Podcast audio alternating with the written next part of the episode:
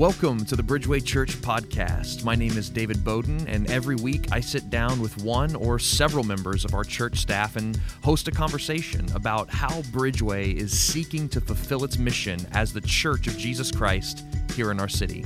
If you are a member of Bridgeway, we hope this helps you more deeply engage with what God is doing in our midst. And if you aren't a part of Bridgeway, we hope you feel welcome and that our discussions may lead to more Christ glorifying ministry in your own context.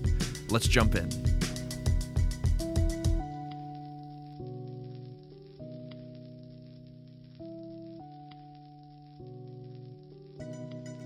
All right. Well, welcome everyone to the Bridgeway podcast. We're glad you're joining us. We are starting a new series today on the Holy Spirit. We're going to spend about five weeks talking about the Holy Spirit. We're going to talk about um, who is the Holy Spirit? How are we filled with the Holy Spirit? How do we grow in our relationship with the Holy Spirit? What does spiritual dependence look like? How do we depend on the Holy Spirit? Listen to His voice, be guided by Him, and then we'll finally end with um, what is the power of the Holy Spirit? Uh, is that something we're supposed to use, or where does it come from? Uh, how do we understand it? So uh, I'm very excited to kick things off with uh, the fundamental question behind all of this, which is who is the Holy Spirit? And uh, we have Sam Storms, uh, lead pastor uh, here at Bridgeway, in the studio today to answer that question. Sam, how are you?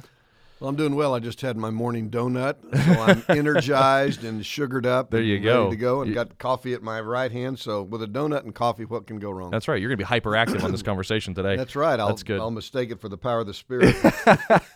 okay, so um, this is, I mean, you know, I, I I've spent now almost eight years in in uh, biblical training at higher education, um, in in higher education, and uh, I did not hear about the personhood of the Holy Spirit in that he he is a he, you know, not necessarily gender, but Right. a a person.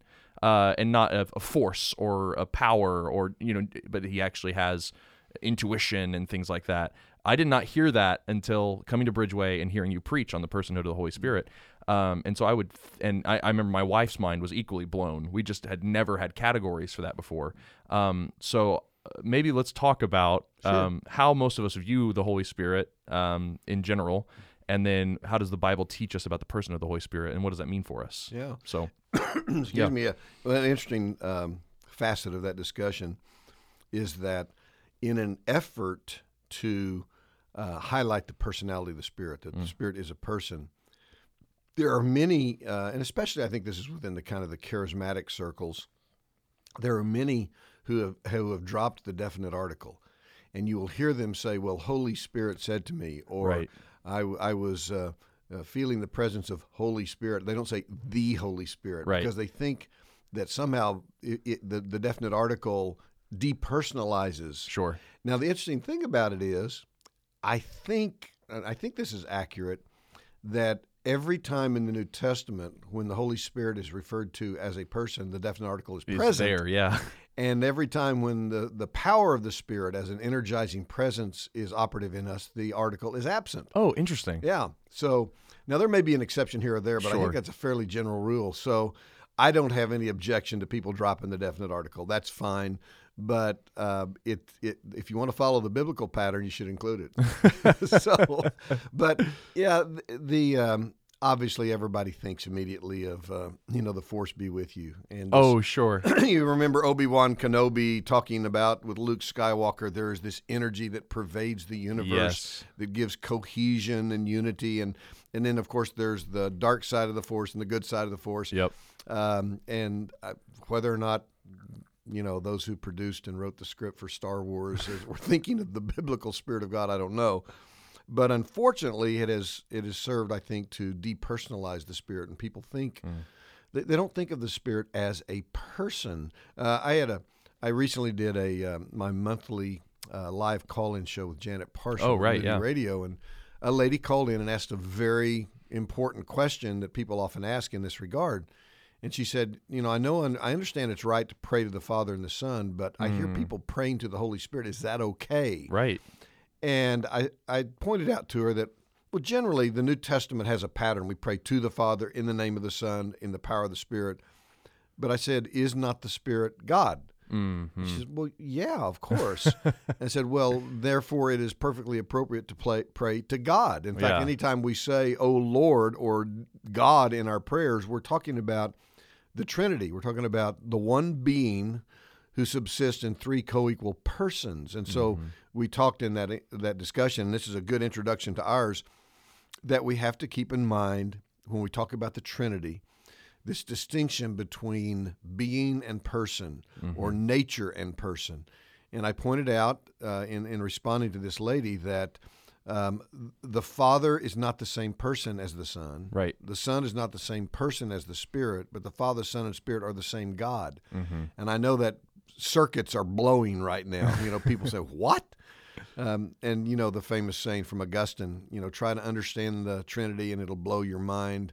You know, deny the Trinity and you'll lose your soul. Yeah. Um, so it is ultimately in an incomprehensible mystery, but we believe that the Spirit is as much a person as is the Son and the Father. It's just that the language, I mean, when, when you hear the word Father, you, you have an image I do, uh, yeah. of somebody who's going to embrace you and love you. There, there's a connection between, uh, you know, the experience of fatherhood here on earth. Mm-hmm. You hear the word son. Oh, okay, I, you know, you and I, we're sons. Right. We had a father. But when you hear the words Holy Spirit, or in the old King James, Holy Ghost, right. um, and you think, well, how do I get my arms around a, a you know a Yeah. gas, you know, as Right. it were, a, a, a fume, a power, an energy, and so we don't envision the Spirit as being a person because the Spirit did not become incarnate. right. You know, it says the Word became flesh. It doesn't say the Spirit became flesh. The Father didn't become flesh, only the Son. So we do have this initial obstacle to get over in our minds. Mm. and I, I often ask people, and they, they respond befuddled. I say, Do you have a personal relationship with the Holy Spirit? They, they expect me to say the Son. Right. They say, A personal relation. In other words, do I know him? Do I interact with him? Do I think of him in personal terms? And most of them will say no. They said mm-hmm. that that doesn't register in my understanding of my relationship with God. So it's important that we understand the the, the Holy Spirit is a person. Now, maybe the best way to do this is to ask, what is a person? Yeah. Sure. In other words, you know, for example, the chair you're sitting in is not a person. It lacks the qualities of personhood. Yes. So, what are the qualities of personhood? Well, we wouldn't say that a person has to be embodied because God the Father is not embodied, but he's a person. Yep. Uh, what would we say if, if we said, Tell me what a person is? Well, I think there are at least three things, probably more. A person has a mind, a person thinks, a person reasons, deduces, infers, concludes. Uh, a person has, um, I'm hesitant to use the word emotions, I like the word affections. A person has affections, they feel. Mm-hmm. In other words, they don't just think, but they experience love, hate, joy, those sorts of things. Right. A person has a will. Um, w- you know, we might be able to uh, to envision a robot and think it's a person because it seems to, you know, be able to reason at least digitally, and it's programmed um, to um, to to give expression to emotions, even though it doesn't have them. But does it have a will? Can it deliberate? Can it can it consciously does it have self-reflection you know an awareness of self as a self Yeah. and so this all of these things are true of the spirit for example um, isaiah 11 2 which is a, a, a prophetic reference to the to the messiah says the spirit of wisdom and understanding the spirit of counsel and might the spirit of knowledge and the fear of the lord will rest upon the messiah so here's the spirit being described in terms of knowledge, understanding, counsel. Um, John 14, 26, Jesus said, The Spirit will teach you all things. Right. Yep. Um, uh, Romans 8, 27, who searches, he who searches the hearts knows what is the mind of the Spirit. So the Spirit thinks. Yeah. Think about the Spirit thinking. You know, this is a person. Right. Second, the Spirit does have affections or feelings. Now, this gets us into a whole different theological debate about uh, the impassibility of God and does God have emotions? And but I don't want to go there. Right. But Romans eight twenty six it says the Spirit intercedes for us with groanings. Well, that's a interesting. The Spirit groans. Right. Or um, uh, Romans fifteen thirty talks about the love of the Spirit. I don't think he's talking about our love for the Spirit. He's talking about the Spirit's love. Mm. Uh, Ephesians four thirty, we're told, "Do not grieve the Holy Spirit." Right. Now, some may want to just write that off as a metaphor or a, you know an anthropopathism, but I think the Holy Spirit can feel the grief um, that comes from our sinning unrepentant, uh, unrepentantly. Or um, Acts fifteen twenty eight. I love this passage. It's the Jerusalem Council, and they're giving their uh, reason for the decision they had come to about how to include Gentiles in the church. Right. And it says, it seemed good to the Holy Spirit. so, I mean, here's the Holy Spirit saying, yeah, I like that. I like that one. I like that conclusion. so, and then, of course, will. Um, Acts 16, Paul's, you know, uh, trying to make his way uh, into certain areas in Asia Minor, and it says the Spirit of Jesus did not allow them. He forbade them to go there. Or uh, 1 Corinthians 12:10, the Spirit grants gifts, spiritual gifts, according to His will. Yeah. So think about all that. He he has a will. He he deliberates. He makes choices. Um, he thinks. He has a mind. Uh, he understands. He has affections and emotions. Those are the now there may are there other qualities that are necessary for personhood. I don't know what they would be. Yeah. You don't have to have a body Right. because we know, for example, that even the those who have died in Christ now are in the intermediate state. We wouldn't say that they've lost personhood. right. They're still persons. yeah. So all of these things are predicated of the Spirit. So Mm-hmm. that I think is the first and foundational way in which we need to overcome this barrier to thinking of the Spirit as a person. Yeah, I- it, I mean, it really does kind of. It's it's hard to put those things together for some reason. I think it's because you talked about anthropopathism. I think about how I have this anthropomorphic vision of the father, Right. Where it's like he, I I have an image in my head for some reason. Has a of, strong of- right of- arm, Yeah, you know. yeah, like yeah, he's got big wings so he can cover us. No, you know, but you know, I can I can populate even a somehow my mind can deal with that contradiction that that that the, that the father doesn't have a body but I can still kind of picture him, you know. Uh, and in the in the son, I have a vision of what I think, you know, of not necessarily what I think Jesus looks like, but I have a, a picture of the face of Jesus in my head, you know. Right. And he lived on this earth and had a body, so like that one. But for some reason, even no matter how much you pile on personhood qualities and attributes onto the Holy Spirit, I have a hard time Sure. letting them stick because I, I don't know what they're sticking on to. And you know, part of the problem is is the Bible itself. I mean, the Bible creates this problem in the sense that um, the word for spirit, as you know, is also the Greek word for breath or Right. wind. Yeah. And even Jesus in John 3, when he's talking to Nicodemus, says, you know, the Spirit is like the, you, you, you see the effect of the wind. You don't know where it comes from, where it goes, but you can see the rustling of the leaves in a tree. Yeah. And so we tend to depersonalize the Spirit as a result of that. there are, excuse me, there are other aspects. For example, when you read in the New Testament in particular, and by the way, let's be clear the Spirit of God is present in the Old Testament. Yes. Uh, the Spirit is referred to many times. Mm-hmm. Now, the full orbed revelation of triunity in God is in is implicit in the Old Testament, but it isn't made explicit until we come to the New Testament. Right. But in the New Testament, the Spirit performs all the functions of a person. So I just wrote down. I've got several. We have. I've got probably a dozen texts where it says the Spirit talks. Mm-hmm. He testifies, John 15 and 16. Matthew 12, this is interesting. He can be sinned against. Oh yeah, you're right. Yeah. Now think about that. I can I can violate the traffic laws of Oklahoma. Right. I can transgress a rule that is set out, for example, in my home as I was growing up. But for the idea of to sin against, you know, Jesus says the one sin that is unforgivable is blasphemy against the Holy Spirit. Right. So the Spirit can be sinned against. He can be lied to. Acts 5, Ananias and Sapphira. Peter says, Why did you lie to the Holy Spirit? Yeah. Um, he can be tested and tempted. Uh, same passage in Acts 5. Um, you know, you're putting him to the test. Right. Um, I can't put the traffic laws of Oklahoma to the test. I can put the policeman who's sitting on the side of the road with a radar gun to the test. Mm-hmm. But you put you test or tempt a person. Uh, Hebrews 10, uh, the author of Hebrews talks about insulting the Holy Spirit. Um, 2 Corinthians 13, 14 talks about the fellowship or the communion of the Holy Spirit. Uh, Acts 9, the Holy Spirit encourages us. Uh, Acts, or Ephesians 3.16, in that p- prayer of Paul, he talks about the Spirit strengthening us.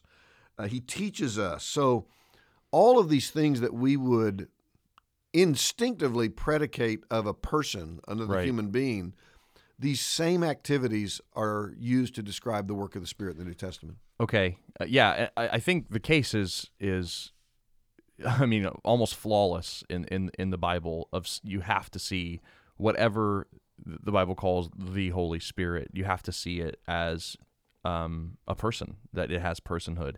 I think what might be helpful as we're trying to drill down into this foundational episode before we talk about all the things that the Holy Spirit does in us and we're trying to figure out who is the Holy Spirit. I think one thing that I'm thinking of, and I know it's manifested itself in heresies throughout the the, the, the history of the church, is um, I think when I think of the Holy Spirit, sometimes I think of the Father is a person, and um, uh, and then when he like does something in the world through his force, you know, through his power, Right. like is that his Holy Spirit? You know, I think that might be what people think is like. Um, yeah, all these things have have you know the Holy Spirit has all these personhoods, but isn't this just like the force of God, or how is the Holy Spirit and the Father? How are they distinct persons within the Trinity? And I know Augustine says this will try to blow our minds if we try to think about it, but having that conversation a little bit might help our listeners because I think those Yeah. I don't have as much trouble separating the Spirit and the Son because even in the New Testament I see the Son doing things by the power of the Spirit, so I, I can kind of separate those and even somehow. we read that the Spirit of Christ dwells within. Right. Yeah. So I don't know. Maybe if we could talk a little bit about the Trinity and maybe I, I- don't know. That's a that's a hard one. Yeah, one. this is a tough one, but um, and we have to be careful because we don't want to move in a direction that would lead to Unitarianism, Right. Which denies the the, the triunity, the threefold personhood of God. yeah. Or or like uh, or like modalism. Yeah, Right. And we don't want to move in the opposite direction and end up in tritheism. Oh, right. where we have three separate gods.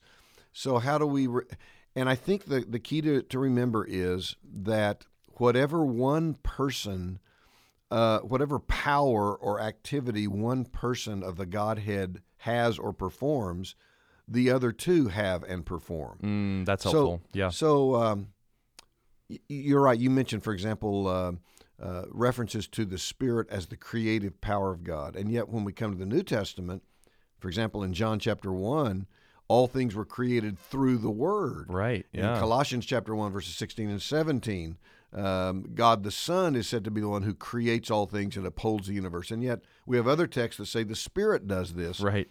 I think they they jointly ex- exercise these various attributes and displays of power.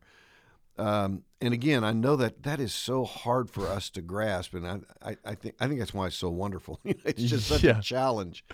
Um, but as long as we maintain this balance between, on the one hand, affirming there is but one God, on the other hand, affirming that there are three who are God, but yet without falling into the trap of saying there are three separate deities. There's only one divine being, and they inter.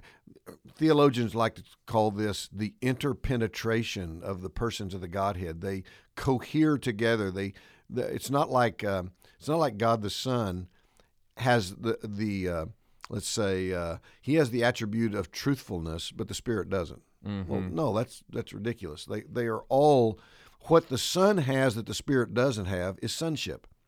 Yes. What the Spirit has that the Son and the Father don't have is procession. He proceeds from the Father. What the Father has that the Son and the Spirit don't have is a a paternal uh, relationship to the other two persons of the Godhead. Yeah, that that's helpful. Maybe maybe lean into that, uh, talking about the distinctive the distinctiveness of the Holy Spirit in its procession, um, because that's that's leaning on um, what Jesus said that Yeah. He will send the Spirit. Is that what is that what Yeah. that's coming from? Yeah, the Spirit who proceeds from the Father, I will send him. Uh, um, yeah, this is this is a hard thing again because we don't know how to unpack the meaning of procession. Uh, it, it certainly means that the Spirit is in relationship to the Father and Son, and in his ministry to us, there's a sense in which he comes from them. Mm-hmm. He mediates their presence in our lives. He awakens us to who they are. Um, but that doesn't mean he's any less God. Right. Doesn't mean he's a, a less, a, you know, a third rank deity, and the Son is a second rank, and only the Father is real God. Yeah. Those are heresies that the church has traditionally rejected. Mm-hmm. But it is hard to say what does it mean to say the Spirit proceeds. And quite honestly, I don't know. There, there are no biblical texts that tell me. Um, Jonathan Edwards argued, and this, this is this will really get get us in some deep waters. and I'm glad. It, hopefully, we're coming to the end of this podcast, so I don't have to try to swim out of this. Edwards said that the Father loves the Son and the Son loves the Father, and the Spirit is the love that emanates bet- back and forth between Father and Son. And I think that's true. There are hmm. texts that seem to speak of that, but Edwards felt the pushback. Well, that it sounds like you've just depersonalized the Spirit. He's nothing Right. more than than the affection of love between Father and Son. And Edwards responds to that very in great detail and says, "No, no, he is a person, but his preeminent task as person is to how do you say this to embody to communicate this affection that father and son have one for another um, it's interesting i'm trying to remember exactly how it is said in the new testament the father is many times said to love the son Yes. the son is said to love the father the spirit is never said to love the son or the father Mm. Mm-hmm. why well edward says because the spirit is that love Mm. now, again, like I said, that just threw us into the deep end, and I don't know that I'm going to be able to extricate myself from it. But Yeah. it's a fascinating thought. Um, you know, there was a debate that's that literally split the church Hmm. back in the medieval period, Roman Catholic into Eastern Orthodoxy. People wonder. wh- This gets us off on another topic, but what was one of the main reasons that the uh, Eastern Orthodox split from Roman Catholicism? And one of them was over this issue of the procession of the Holy Spirit, Mm-hmm. because in the West, according to Augustine, the Spirit proceeds from the Father through the Son, and the East said no, the Spirit proceeds from the Father and the Son, and that little "and the Son" in Latin is the word filioque, Right. and you you, you know people hearing this are saying, wait a minute, you're telling me that, that this massive um, entity called Christianity in the medieval period divided and split over whether the Spirit proceeds only from the Father or also from the Son? How petty! Right. And the, the answer response is, I tend to agree. Mm. But the reason was that the East was very upset that the West would have tinkered with the with the creeds Right. and inserted the word filioque Right. and had done that kind of authoritatively and independently of their input. So right. it was kind of it just was, show. It was a show of power. It was a show of Yeah, power. they right. they resented the fact that Rome had Uh-huh. taken the liberty to tinker with what they thought was a, a creed embraced by all Christians. But that gets us way off base. Right. But uh, what we're doing here is we're just working in and around what is uh, such a profound mystery. Bottom line is, um, we have to come back to say, all right, I don't grasp it. Mm. I can't comprehend it. I can't reduce it to an image that helps me, Mm. but I affirm Holy Spirit is a person uh, who hears me, who loves me, who empowers me, who lives inside of me, uh, who prompts and, and, and, and works through me. I mean, think about you know the repeated exhortation in the New Testament to pray always in the Spirit. Right. And what does that mean? Well, among other things, it means that I'm I'm confident that when I'm praying, the Spirit is going to bring to my mind the things that need to be said. The Spirit is going to sustain me in prayer, so I won't quit and give up. Uh, the Spirit will shape the wording of my of my petitions so that they are stated in the right way uh, to the Father. So, I- you know, again, although this is probably beyond uh, certainly beyond my comprehension and yours and that of our listeners, we just must hold on to and maintain uh, this understanding that the Spirit is a person. We can have a personal relationship with the Spirit. Mm. I, I think that's really helpful. I think the more we try to spin our wheels and try to pin down what we're talking about, um, the the more we realize how vast this mystery is, and that's good news. Like you said, like it's a beautiful thing that that the Trinity and the Holy Spirit should blow our minds. Yep. Because um, if this if this book, the Bible, you know, was a product just of human volition and um, you know, imagination, um, it would be full of things that we could understand Yeah. completely.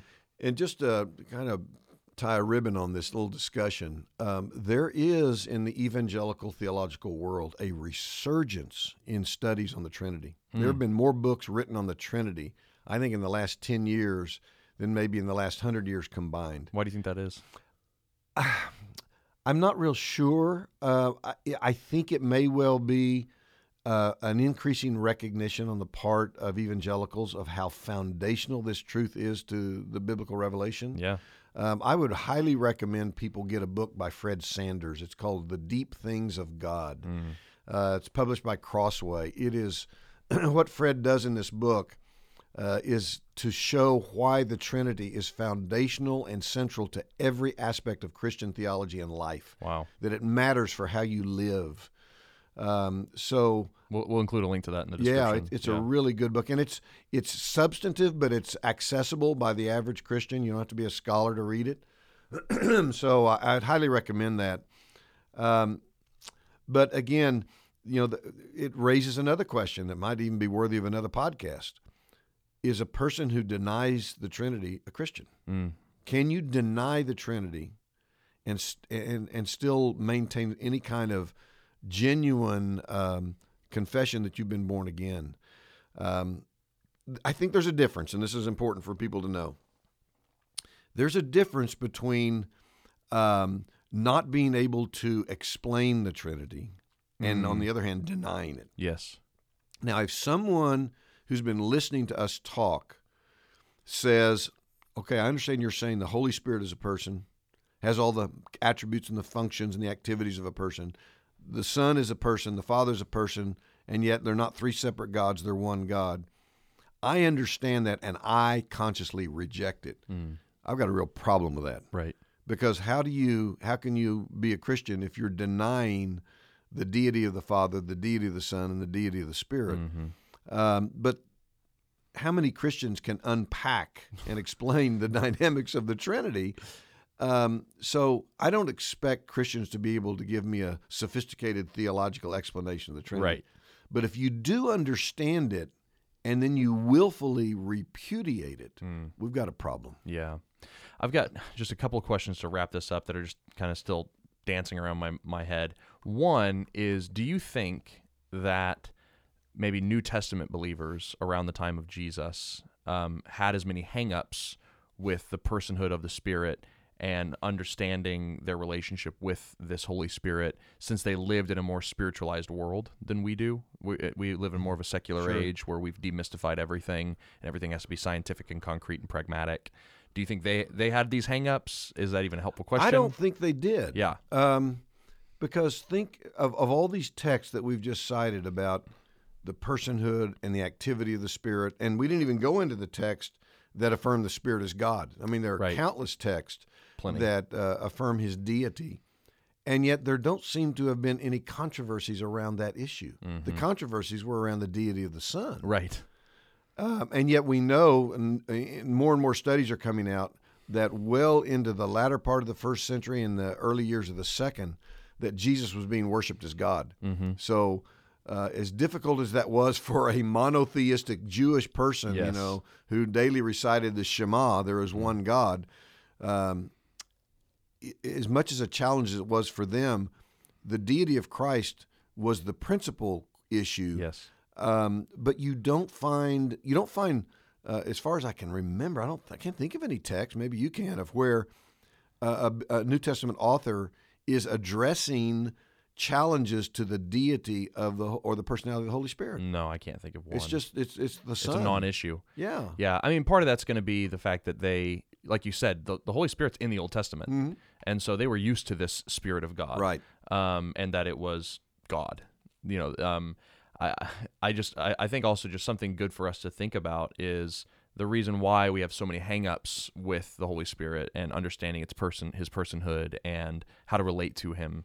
um, is because we do live in such a demystified world, Mm-hmm. because we have written off the spiritual realm. Right. Um, we don't live with our spiritual eyes open, uh, thinking that there are demons and angels and cherubim, and you know we don't live Mm-hmm. Sure. in that world like the Hebrew mind might have. Um, and and so when we introduce the Holy Ghost, we're we're a little like, whoa, that's a little outside of the categories I live in every day. Um, so I mean that might be one thing to meditate on is like find some texts in the Bible that make you uncomfortable that talk about the spiritual realm. Meditate on them, um, and, and maybe that would just be one exercise. Sure, and and again, do your very best to avoid using the word "it" It, to refer to the Spirit. Yep. Um, because uh, again, we're not saying the Spirit is a man, Right. Yes. but uh, the New Testament um, revelation is he's described as a he and has all the personality characteristics Mm-hmm. Right. that we would associate with personhood. Yeah. All right. Last question. We'll wrap up. Um, we've talked about the person of the Holy Spirit that we can have a relationship with Him. How how do we cultivate that relationship?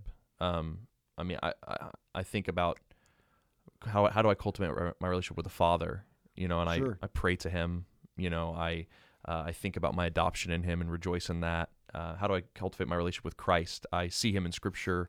I rejoice in His gospel. I worship Him for saving me. How do I cultivate my relationship with the Holy Spirit? Well, I think the first thing is what we've just done today. You start by immersing yourself in the text of Scripture that describe him as a person. Hmm. Um, in other words, if, if, if you and I are going to, if you and I have just met, David, and Yeah. we're going to hopefully cultivate a close friendship, we're going to tell each other our stories. We're going to say, Tell me about yourself. What do you think? Where'd you come from? What's life been like? So on. And I think we have to start by immersing ourselves in these passages in which the Spirit is described. Um, I think we have to take note of the activities that the Spirit performs, and then commun- and then speak to Him about them. Yeah. So, for example, um, I think of uh, the prayer in Ephesians three, where Paul where Paul prays, "I pray that the Spirit would strengthen you in your inner being, so that Christ might dwell in your hearts through faith." So I say, Spirit, I, I talk to Him. Say, Spirit of God, I need that inner strengthening. Would you come? You, not it, Yes. that, but That. you. Would you come and do the very thing that Paul has said you do? Would you strengthen me in my inner being? Um, I think you know passages such as Galatians four and Romans eight, which talk about that the Spirit of God has been uh, poured out into us, by which we cry, "Abba, Father," or um, uh, Romans five five, which says that the Spirit of God has been, the love of God has been poured out on us through the Spirit. Um, so I think we have to spend time meditating on those texts. We have to be quick to actually ask the Spirit in prayer to do the things that the Bible says that He will do. Yeah. I think that's important.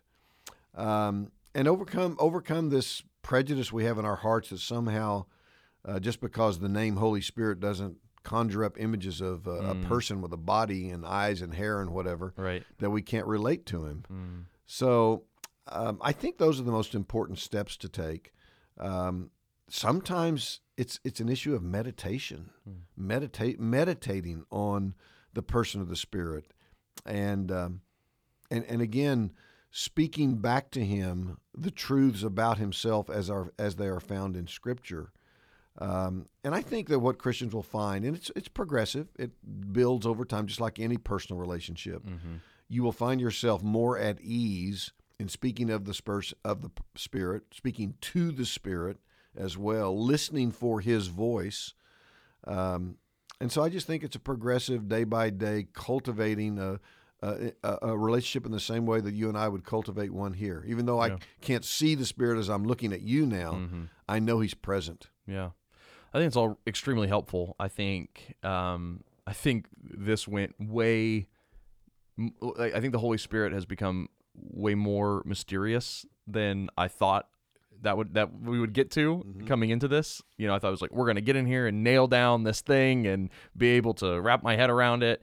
And I think the opposite is actually the goal: is to uh, increase our view of the Holy Spirit, to know that He is like God, Right. that he's, he's not something to be pinned down and defined and limited and boxed in. And, and let- let's just think of this in closing Psalm 139, where David says, Where can I f- go from your spirit? Mm-hmm. And and for us to go through each day realizing there isn't one inch that I can move beyond the point where I now am, where the Spirit won't be present. Wow. I'm lying down, I'm rising up. Everywhere I go, everything I do, the Spirit is present. He's Yeah. present in me, and He's omnipresent, so He's around me.